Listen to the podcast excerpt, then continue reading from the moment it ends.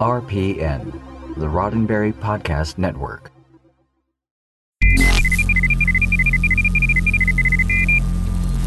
This episode of Priority One is brought to you by our Patreon supporter, Jim DeVico. We thank him and all our other patrons for their monthly support.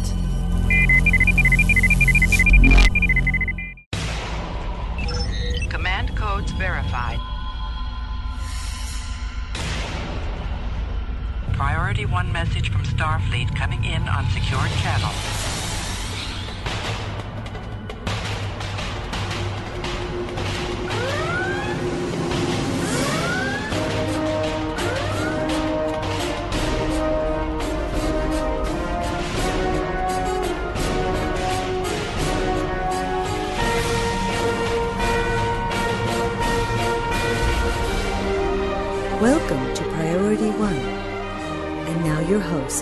Hello, Captains. You're listening to episode 384 of Priority One, a Roddenberry Star Trek podcast, and your weekly report from the Star Trek multiverse. Recorded live on Tuesday, September 25th, 2018, and available for download or streaming on Friday, September 28th at PriorityOnePodcast.com. I'm Elijah. I'm Kenna. And I'm Anthony. All right, Kenna, why don't you tell us what we've got coming up this week? Well, the air dates for Star Trek's short treks have been announced, plus details on what the short features will be about. We're also trekking out Sir Patrick Stewart's first pick from the writer's room on the new Picard series, and a Doctor Who star credits Star Trek with convincing him to take the role. In Star Trek Online and gaming news, Cryptic has started announcing details on the Age of Discovery content, and we're here to keep you up to warp speed. And as always, before we wrap up the show, we'll open hailing frequencies for your incoming messages. Captains, remember that those hailing frequencies are always open, and we love to hear from you between episodes. So please reach out to us. We're on Facebook at facebook.com forward slash Priority One Podcast. We're on Twitter at Priority One Pod. You can even send us an email via incoming at PriorityOnePodcast.com. And now we're on Instagram. Follow us at Priority One Pod. Now's the time of the show, Captains, where we have to take a moment to thank our Patreon supporters. Because of our patrons, we're able to keep the lights on and continue producing the quality content you've come to expect from week to week. Without their support, we simply wouldn't be able to do this. If you've been curious about what Patreon is, it's a way for you to financially support creators that you believe in. For instance, like us, Priority One Podcast, or for instance, Women at Warp. Your dollars go back into developing the show and improving the production quality and its frequency. Donations can be anywhere from a dollar and up, and Priority One Podcast has tiers with rewards for what you contribute. For instance, at $10, you'll get the unedited live recording in audio format that we do every Tuesday night, in addition to a second dedicated podcast strictly for our patrons titled On Screen. This summer, we've been reviewing Lost in Space, and you can bet your bottom dollar we'll be reviewing Short Treks once it premieres later in October. Now, captains, we understand that a financial contribution may not be in the cards, but there are other ways that you can contribute to the show. For instance, join us on our live streams on Tuesday nights, and when you do, be sure to share the live stream with all your fellow Trekkies. And when we publish the show on Fridays, share that too. Let your fellow Trekkies know that they can get their weekly roundup of Star Trek news right here on PriorityOnePodcast.com. And a big shout out to Dave Rutley for upping his contribution status. We're so very grateful, Dave. Thank you so very much. And just one more thing before we get into this week's news. We want to let you know that we are still looking for audio editors to join our team. Now, if you fancy being part of the volunteer team that brings you all the latest news from the Star Trek multiverse, then get in touch. Email us at incoming at priorityonepodcast.com or head over to priorityonepodcast.com and click on About Us. You don't need any prior experience. We'll train you and we'll give you the software you need. So, once again, if you're interested in audio editing for Priority One, just email us at incoming at priorityonepodcast.com or check out our website. Now, let's check out all the latest news from the Star Trek multiverse. Jim, what in blazes? I don't know. Then let's trek it out. If last week's short Treks talk got you excited for the upcoming quartet of bite sized Trek episodes, then this week will get you downright giddy. We have the titles and release dates. The 10 to 15 minute Star Trek minisodes will start with the Tilly centric Runaway on Thursday, October 4th. Short Treks will continue on November 8th with the episode Calypso featuring a new character, Craft, played by Aldis Hodge. Next is a look at Saru's younger days on his home planet of Kaminar, titled The Brightest Star, which is set to air on Thursday, December 6th. Finally, we'll go jaunting through Trek's seedy underbelly with Harry Mudd in The Escape Artist, airing Thursday, January 3rd. We were also treated to a 15 second teaser trailer for the series, which may or may not reveal some story Trek nuggets. For a link to the video and a synopsis of the four episodes set to air, check out our show notes. So I'm actually really excited for these. Um, I know they're really short, and we've only just really got a tease. I think they're gonna just be a little bit of fun. Each of them that we saw little glimpses of in the trailer just seemed like God, I don't want to use Trek Nugget again, but a little nugget of some Star Trek lore to just keep us going, to keep the enthusiasm going. And I'm, I'm kind of, i am there for it. I'm, I'm okay with it. I think this is a great way to get Trek fans to sign back up to their CBS All Access accounts. Yeah, uh, and and you know, for those of us who are who are going to watch these as soon as they come out, to stay signed up for a few extra months. Um, you know, we could just wait and probably watch them all in January after they've been released, but I, you know, I'm not going to do that. And the one that piques my interest is the Michael Chabon short Calypso, mm-hmm. because this is a character we've never seen before, and it, the description says he's waking up in an unfamiliar sick bay. It kind of looks like the Discovery sick bay, and I'm wondering how this is going to tie into Discovery, or you know how it does or will tie into Discovery. And the Harry Mudd one is described as, is is titled Escape Artist, I think, mm-hmm. and I'm wondering if this is going to tell us the story of how he escaped from L'Rell's prison ship, possibly. That's kind of what it looks like from like the half a second that we saw, um, which is about the only story that I would like to see from him. So uh, the Calypso is not, not gonna is not gonna be on the Discovery. From from the the summary, it looks like we're we're on some abandoned ship, and he has to survive with the help of the AI computer interface. This could very well be what Marina Sirtis was brought on board to be the voice of this AI computer, right? Remember, mm-hmm. we there were rumors about yep. that. But I'm definitely going to be the naysayer on all this. Look, it's great that we have Trek. It's great that it's new content. 100% fantastic. I love it. But for 10 to 15 minute episodes, this should have been released. Yes, over time. That's fine. Once a month until the next year. But most certainly not pay gated. I was wondering who was gonna who was gonna go there.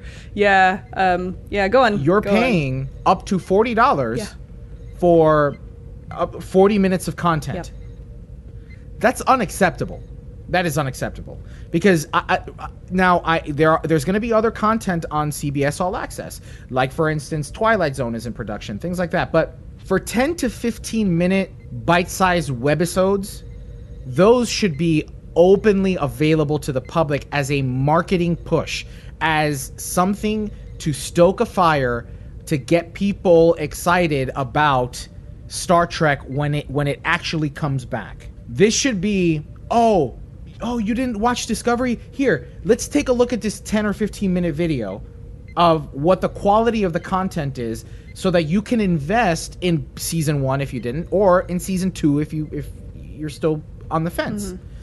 For them to pay gate this for a monthly subscription anywhere between 5 to 10 dollars, I think is a huge mistake and does it a massive disservice. Especially that the webisodes these are tiny webisodes. If these were full on episodes, like an hour long, 45 minutes to an hour episode, I may be singing a different tune. But for not even a half hour, man, I would have preferred, if for it not to have been pay gated, I would have preferred voiced storyboarding. I do have one final point actually that I wanted to make because we back in the day before discovery came out we complained about cbs all access and the pay gating of star trek discovery as a blatant cash grab. Okay we we complained about that and uh, i think justifiably so. And we continue to do it. A lot of people uh, that i know stopped their subscription after it after discovery was finished. Um, if discovery was a blatant cash grab like this is just like next level for to ask us and they've they've deliberately spaced out the episodes um, one month apart. So you like if you want to see all four, you have to pay for four months or you have to wait. I get it. They're a business, but it just it feel it feels blatant and it feels like mm, last time it was bad, this time it was worse, and I feel even worse about it. Another Star Trek in the Works series also made a bit of news this week. Star Trek royalty Sir Patrick Stewart tweeted a photo on Monday, September 24th, along with the caption, quote, "The journey has begun. Kirsten Beyer, Michael Chabon, Akiva Goldsman, Diandra Pendleton Thompson, James Duff, and yours truly, hashtag Star Trek, end quote. The photo is of Sir Patrick Stewart and, well, everyone mentioned in the tweet. They are gathered around a table full of beverages, pens, paper, and notes that may have been taken for the untitled Picard series. Despite our best efforts, we were unable to enhance the photo to glean anything from that paper, but it is heartening to see the minds behind the magic together and working. I loved this. I, I really really liked it. Uh, especially i loved that all over the internet was like nerds grabbing that picture and trying to zoom in on anything to see like a reflection of what was happening. I think the best one that i saw shows like a corner of a whiteboard with something that may or may not say picard on it. It's the best. It's great. Uh, this is real. This to me makes this show that much more real. You know, I I had mentioned on a previous show that I thought they would have been further along than this. I because this to me seems like the initial meeting, like the first day of work on this new show. And I could be wrong. Uh, I I would have thought they would have been further along than this. So I have a feeling we may not see this until 2019, fall of 2019 at the earliest. But and it's also great to see Sir Patrick Stewart directly involved in the writers' room because that's not typically a thing that you see on you know major television shows. Is the stars don't usually get involved in the writing process until like more casually later on in the seasons when they're having conversations with the writers. So for him to be in there and and working with the writers shows to me that this isn't just a paycheck for him, that this is this is him investing in this and I think that that's a great thing. Yeah, but this is not just any series. We've all heard Patrick Stewart's speech at STLV about his journey and actually coming to deciding to do this show. It's not just a job, you know, it's it's a little bit more involved for him. And so it doesn't surprise me at all to see him there. And I also have to say, like, I know that I was really um, negative when all the news came out, and I was like, we'll never see it happen. I still have my doubts because we still haven't seen a script, we still haven't seen a lot of details, but it is actually very positive to see a bunch of uh, known writers in a room together because that doesn't happen unless they're getting paid, right? And um, the speed with which Short Treks has come out now, granted, these are standalone, very small episodes, but that has actually surprised me quite a lot. And I'm kind of coming around, so I'm, I'm feeling a little bit more positive about the Picard series now. So uh, I'm looking forward to more news. If Star Trek's Picard show is looking for a big name star, they may have had one drop in their lap. 39 year old actress Rosario Dawson has accomplished a great many things since her role in the movie Kids, released way back in 1995. Her career has been varied and impressive, but one of the few things Miss Dawson has not done is land a part in Star Trek. And she's lobbying to do just that.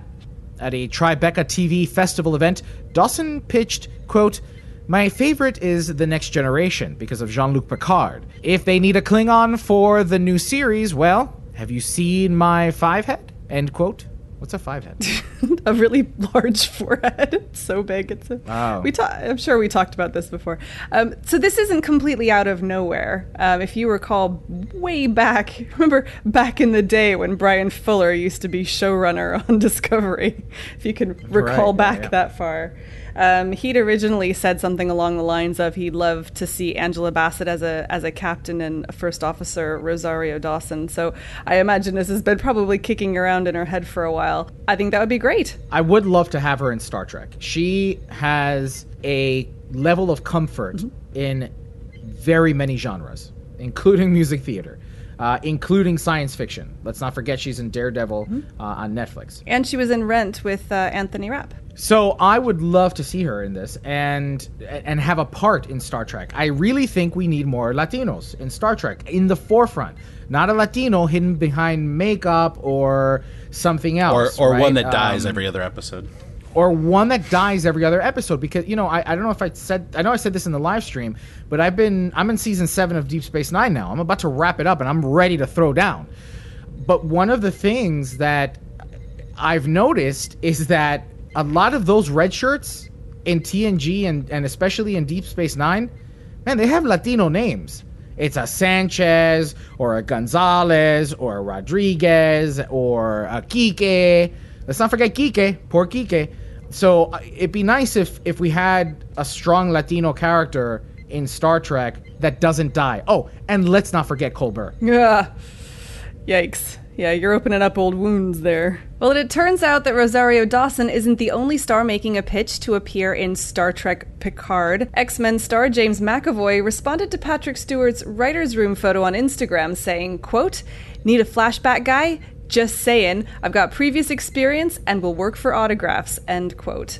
The 39 year old Scottish actor McAvoy is best known in the US for his role in the aforementioned X Men, where he portrayed a youthful Professor Xavier opposite Stewart's aged version of the character. As of this recording, no response was given to either actor. if there could be a written rule in Hollywood where if there is an actor that has portrayed a younger version of an older actor, Yeah. um, they should have to do it for any sort of reboot or whatnot. So, for instance, James McAvoy or Joseph Gordon-Levitt in and Bruce Willis and Looper. th- It should it should be like it has to be done. Yeah, It like they're a has to be pair. Like always they, forever. like they are now They're a pair. Hollywood um, contractually yeah. obligated. yes, relative pairs. The first time I heard this story, I, I was just shouting yes, yes, yes, yes, yes.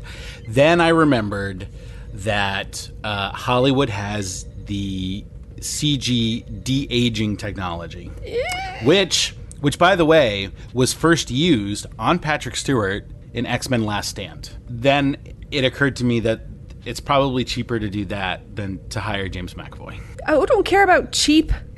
I don't care about cheap. There's no cost to this. I agree with Elijah. I think because we now know that James McAvoy is, is a young Patrick Stewart, that, that that should be it forever now. Any flashback, any kind of anything, definitely. I'm I'm I'm yes. Uh, this is actually a really good opportunity for a community question, so I think I will ask one. Do you think that the Untitled Picard series should cast Rosario Dawson and or James McAvoy? Well, that's it for this week's Star Trek news. Now let's find out what happened this week in the world of Star Trek gaming. Computer status report. Status. Incoming message. I'm only in the mood for good news today. the new Picard television series, Trek short films, season 2 of Discovery, and a possible new Star Trek feature film. It truly is a great time to be a Trekkie. And on October 9th, Star Trek Online launches Age of Discovery on PC, and then on Xbox and PS4 later this fall. Get ready for new adventures and new enemies with a special appearance by our favorite Starfleet cadet, Sylvia Tilly. Hashtag silly for Tilly. Also coming with this update are new random task force operations and a sixth tier added to all reputations. Age of Discovery also brings with it a whole new starting experience. Your journey begins just a few weeks after the Battle of the Binary Stars. The Federation is at war with the Klingons, and everything has changed. For you, your Starfleet Academy class of 2256, and for your friend, underclassman Cadet Tilly. Choose one of the races featured on Star Trek Discovery and head out for a training cruise. A starship full of cadets and a quadrant full of Klingons ready for war? What's the worst that could possibly happen? Well, Secrets is the first episode mission you and your crew will embark on in Age of Discovery. Admiral Kensington dispatches your ship to investigate a research facility near the Delta Volanis cluster that was attacked by a Klingon raiding party. Oddly enough, the Klingons didn't take anything, and left survivors. After your investigation is complete, the second episode in Age of Discovery is Downfall. Starbase 1 is under attack from the sinister Klingon J'Ula and her forces. Defend the starbase and attempt to thwart the offensive. These episodes will be available to captains who complete the Age of Discovery era tutorial and also to 2409 and TOS era captains as a historical simulation after Victory is Life. So this is awesome. Not only are we getting it sooner than I think a lot of us anticipated, but they're already giving us some info into what the first couple of episode missions are. And I am very excited about this. I can't wait to jump in and play it. I've already been playing my main character with a Discovery era uniform and the Walker class uh, starship. So I'm to just dive right into this as soon as it comes out. Yeah, I'm really excited about this uh, new Age of Discovery and these new missions. Um, specifically, how Mary Wiseman is going to uh, bring the game to life. Right, everybody, she's become everybody's favorite cadet, and we're all hashtag silly for Tilly. So I'm really looking forward to it. More importantly, I am really looking forward to the new task force operations. I really am looking forward to this random queue and seeing if it'll get people to play older missions and older queues. Yeah, I think a lot of people are excited about that. You know, we talk a lot about the grind, and I think that this is going to bring a lot of those people who are looking for, um, you know, some of those specific marks back into the game because they're not going to have to play the same things over and over again, depending on what marks they're looking for. Uh, the other thing that I'm excited about too is the sixth tier in the reputations is going to give us vanity shields and they've already released a look at what a lot of them are going to look like and i think that's really cool that they're giving us something to sort of customize our ships even a little bit more beyond you know the already great customization that's in the game. So i'm looking forward to that as well. Well that brings us to a really good community question this week. With more and more details coming out about age of discovery what are you looking forward to most let us know in the comment section for this episode at priority1podcast.com forward slash PO384 or by replying to our social media community question posts. From now until October 9th on PC, the DS9 lockbox is being replaced by the Infinity War lockbox, with two new ships added. The Crossfield class science vessel, the same class as the USS Discovery, and T'Kuvma's sarcophagus ship. Also, from now until Monday, October 1st, captains on all three platforms can earn double skill points and expertise to level up those characters before Age of Discovery arrives. The submission period for the Foundry Challenge, in which Foundry authors created missions for Jem'Hadar and or Cardassian characters, has now come to an end. Now, captains can play those missions and vote for their favorite. Check out the show notes with a list of the missions, the authors, and how you can cast your vote. And now, let's open hailing frequencies for your incoming messages. Message coming in, sir. Hailing frequencies. Open. See, we are getting to know each other. Well, Captains, this is the part of the show where we open hailing frequencies for your incoming messages. Episode 383's community question was Would you like to see Return to Forever, or are you glad it didn't make it on screen? Via Patreon, David S. writes in one of the main reasons I would like to see Return to Forever on TNG is because TNG era Trek did sort of ignore the consequences of objects and events from TOS. In addition to the Guardian of Forever, there were those weird parallel or duplicate Earths. I understand from a serious canon perspective why these things were ignored, but they are a part of Trek history, and it would have been nice for them to try and tie up some loose threads like Star Trek Online does with some Next Generation era episodes. I totally agree with this because we Star Trek Online does in fact do a great job at telling these stories and tying up these loose threads. But that's the problem with episodic television, right? It's it's everything is almost standalone. And it wasn't until Deep Space 9 and later Enterprise that we start to see some more callbacks to things. Also from Patreon, David K. Rutley says, I really think that The Guardian was overused in Star Trek. Sure, the original series episode City on the Edge of Forever made great use of time travel with this entity to give a powerful what if consequence for Captain Kirk and his love of Edith Keeler, and even won a Hugo. But subsequent uses of The Guardian, the animated series Yesteryear, and the unofficial series Star Trek of Gods and Men were just plot devices to shorten the time travel aspect of the shows, in my opinion. Personally, I prefer scientific methods of time travel use, like Scott's and Spock's slingshot maneuver in the original series Tomorrow is Yesterday. I actually disagree with one little minor point of this comment, actually. So, Star Trek has a has a problem with showing us godlike entities and then forgetting that they ever exist. And not I agree that the Guardian of Forever like could be like a fallback that oh it's the Guardian again, but like how many times have we seen godlike entities that just go away? Um, and that we never hear of them again. And sure, I mean, at this point, the, the, the multiverse is littered with these godlike entities everywhere that I guess we just kind of like dodge. I don't know. Do we put cones up or something?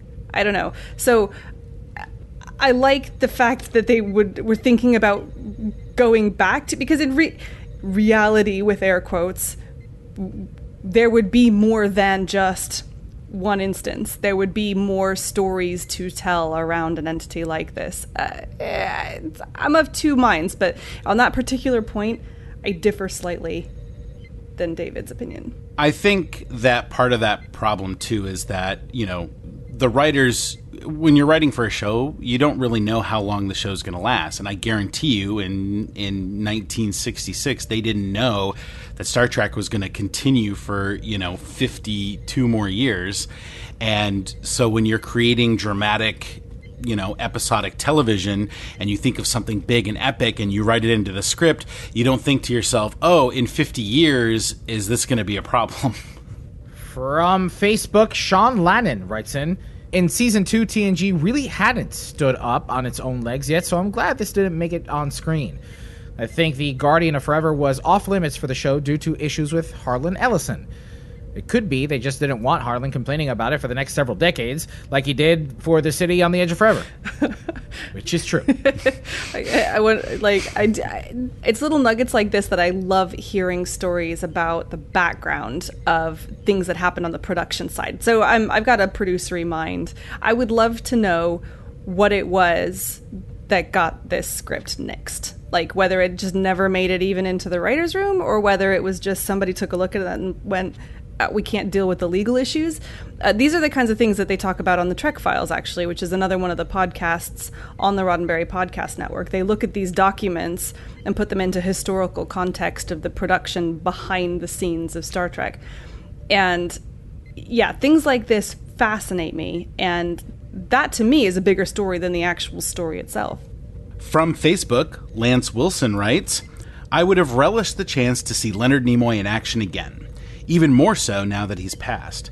Luckily, we got that a few TNG seasons later.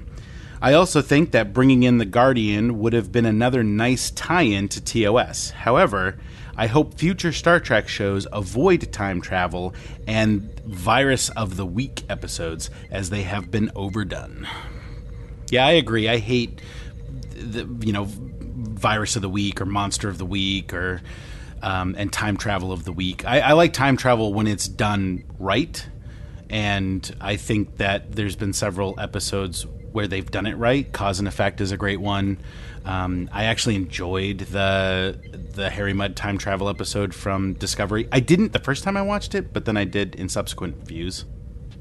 I have a question, and this is slightly aside because I think there are a lot of sci-fi tropes get used over and over and over again. Do you think that the fact that we've had so much sci-fi on television and there are so many things that are quote unquote overdone, do you think that's part of the motivation for moving um, sci-fi series into a more like a, a, bigger story arc type format, like Discovery, because there's some really great science fiction stories going on out there. I don't know if you saw Arrival, or I just recently watched Annihilation, which was not quite what I thought it was going to be, but these are good sort of standalone, sort of independent stories that are different from the normal sci-fi tropes of time travel and virus of the week or diplomatic issue of the week but you have to tell them over a bigger time period. Do you, do you guys think that the pressures of trying to trying to produce a different sci-fi story every single week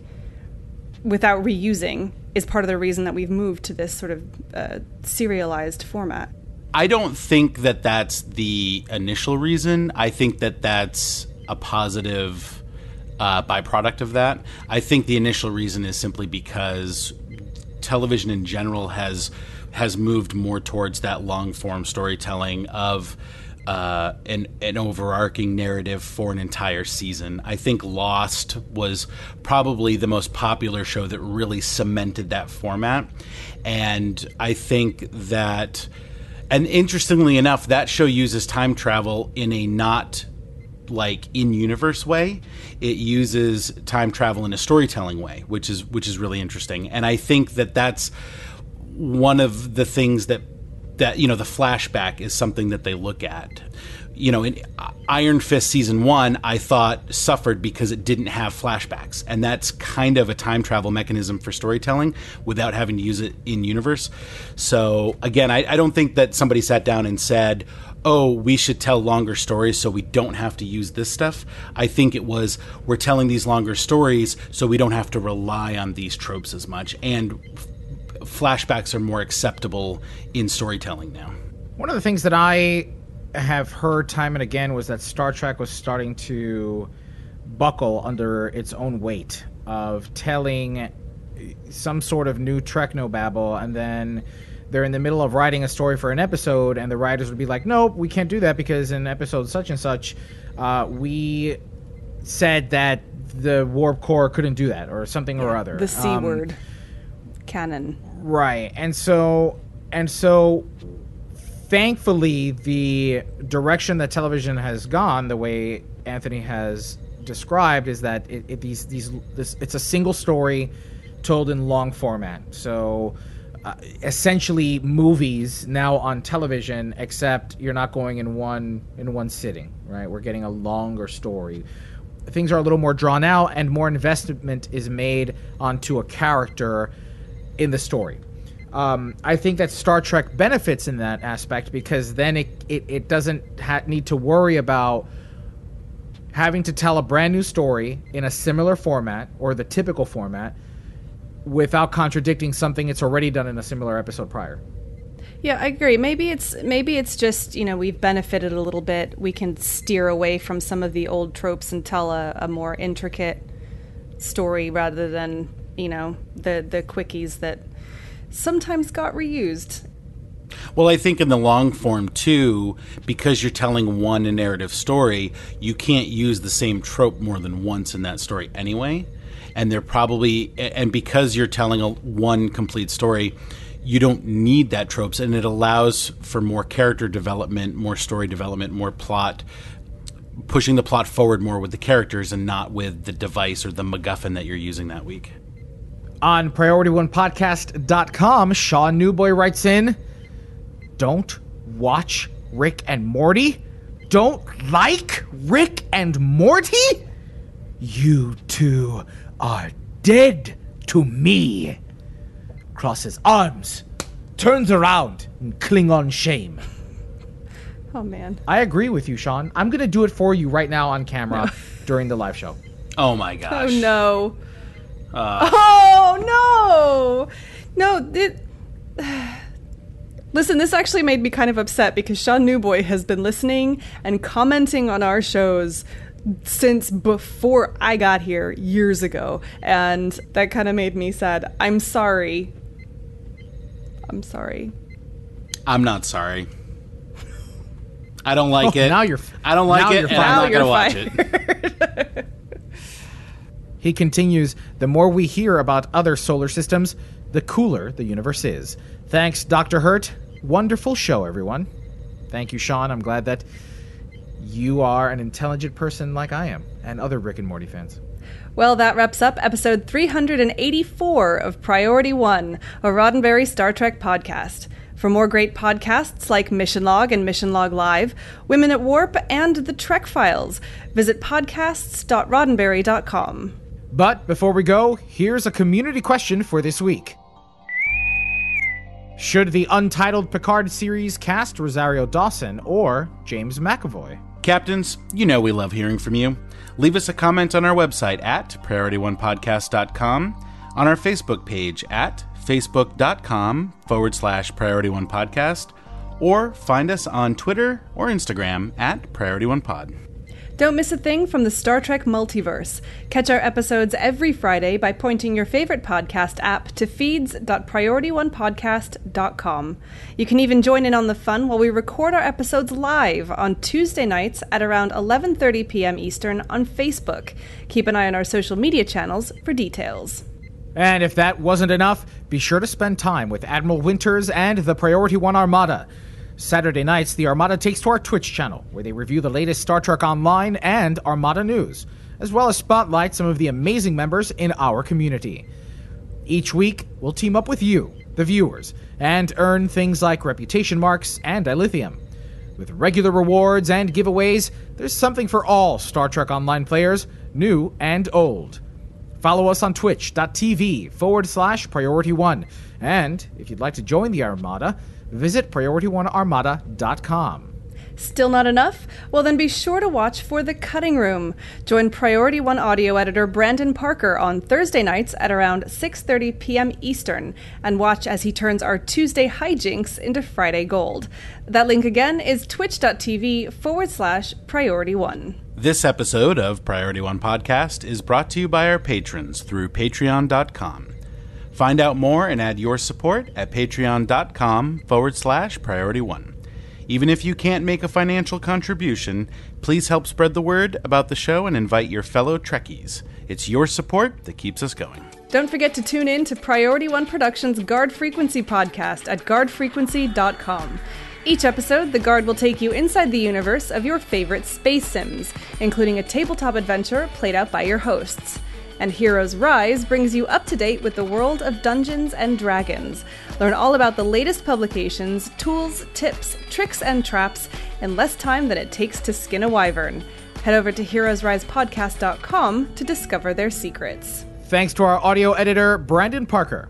Thanks to producer Jake Morgan for all of his contributions to Priority One, including assisting in writing the show and our community endeavors. Thanks to our graphic artist and web designer, Henry Pomper.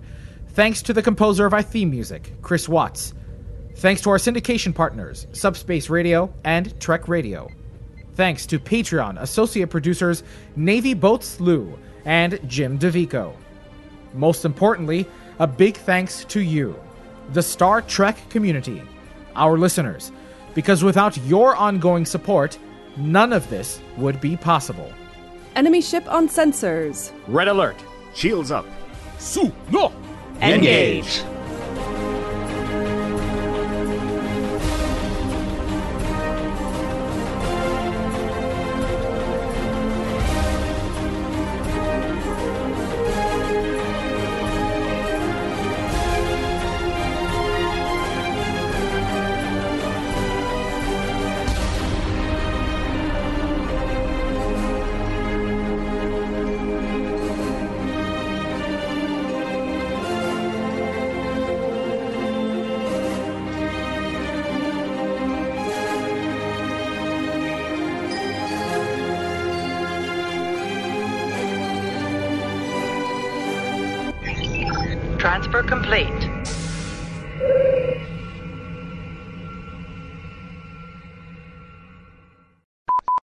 Right, Kenna, you sounded a little choked up there when you said your name. Do you want to deliver that one more time? I'm Kenna. That was more choked up. I, I figured that's what you meant. Um, that's what you. You're like, I'm.